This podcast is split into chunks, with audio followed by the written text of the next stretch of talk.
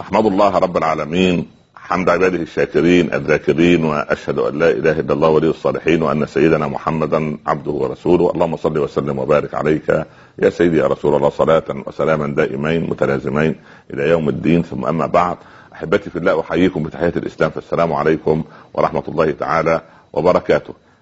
آه نتحدث اليوم عن صفة جديدة من عجائب ما في القلوب التي خلقها علام الغيوب سبحانه وتعالى. هذه الصفة تختص آه، بخصائص غير موجودة في أي صفة أخرى من عجائب القلوب ألا وهي صفة الإخلاص. الإخلاص سر من أسرار الله. يستودعه الله سبحانه وتعالى قلب من يرضى ومن يحب من عباده. والإنسان إما أن يكون مخلصا أو أن يترقى فيصير مخلصا.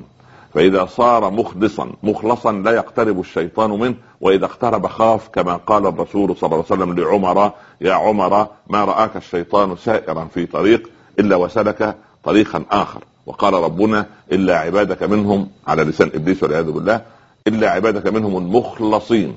وقال مادحا ليوسف عليه السلام انه من عبادنا المخلصين فما اقترب الشيطان منه. ولذلك كلما كثر يعني كم الإخلاص ويعني ونور الإخلاص داخل قلب العبد تجد الإنسان قلبه قد استوى على الطريق بفضل الله. الإخلاص أسراره الثلاثة أن العبد لا يطلع عليه فيغتر به وهو أصعب شيء على النفس لأن النفس ليس فيها ليس لها حظ في هذا الإخلاص.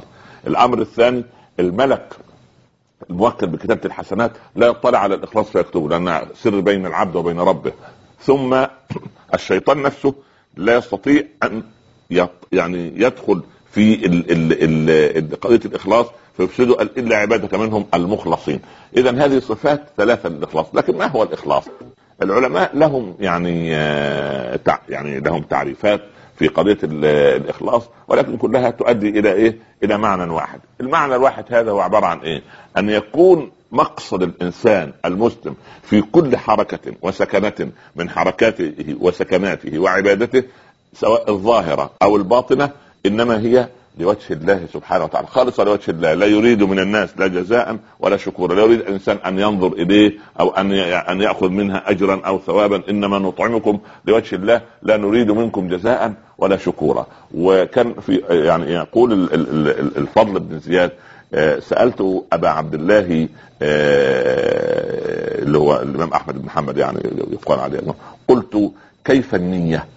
قال أن تعالج نفسك إذا أردت عملا لا تريد به الناس. إنما الإنسان لا يريد بعمله إلا وجه الله سبحانه. يعني مثال البغي التي سقط الكلب وغفر لها رب العباد سبحانه وتعالى. ما الذي حدث؟ الذي حدث أن هي فيها من الإخلاص في قلبها أن الله غفر لها وليس كل بغي تسقي كلبا أن يعني خلاص غفر لها. بالعكس. ولذلك الرجل الذي كان يسير في الطريق ما الذي حدث منه؟ رأى غصن شوك يتدلى على الطريق فكسره. يعني شالوا ونزعوا كي لا يؤذي المسلمين. فقال الله له لما مات إنك نزعت الشر من طريق المسلمين ونحن نقطع أو قطعت الشر من طريق المسلمين ونحن نقطع الطريق عن عليك إلى جهنم ونفتح لك طريقا إلى الجنة. اذا بعمل بسيط ولكن بإخلاص النية فالصحابة أظهروا لنا قضية ال ال الإخلاص هذه يعني سبحان الله يعني عمليا فرأينا الإخلاص في أعمالهم وفي أقوالهم ولذلك سبحان الله العظيم الصحابة لم يجد تفسير للإخلاص سبحان الله غير أن أن العمل نفسه أن أن تكون الحركة عندك والسكنة في داخل سرك وفي علانيتك أنك لا تريد إلا رب العباد سبحانه وتعالى.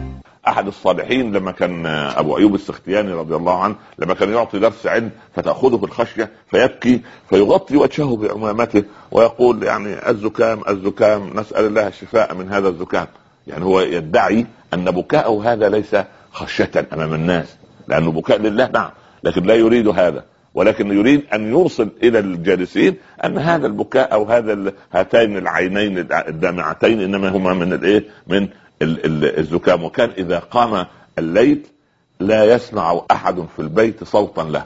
فإذا طلع الفجر ارتفع بصوته كأنما هو استيقظ الآن. سبحان الله. استيقظ الآن. فهذه هذه عبادة يعني سبحان عبادة الإخلاص عبادة قوية يعني أو عجيبة من عجائب القلب يضعها الله سبحانه وتعالى في قلب من يرضى من عباده. والله سبحانه وتعالى إذا أخلص العبد ابتعد عنه الرياء وابتعد عنه السمعة وابتعد عنه حب الظهور نسأل الله سبحانه وتعالى أن يرزقنا هذا الإخلاص وأن يوفقنا إليه وأن يجعل أعمالنا خالصة لوجهه الكريم وأن لا يجعل الشيطان فيها حظا ولا نصيبا. إن ربنا على ما يشاء قدير. أحبتي في الله اشغلوا أنفسكم بمعالجة الإخلاص الموجود في القلب. وأن تكون الأعمال والصدقات والصيام والقيام والأعمال الصالحة وقراءة القرآن إنما هي ابتغاء مرضات الله سبحانه وتعالى. اللهم اجعلنا من المخلصين يا رب العالمين ولنا في هذا الموضوع بقية حديث إن شاء الله. نستودعكم الله الذي لا تضيع ودائعه. والسلام عليكم ورحمة الله تعالى وبركاته.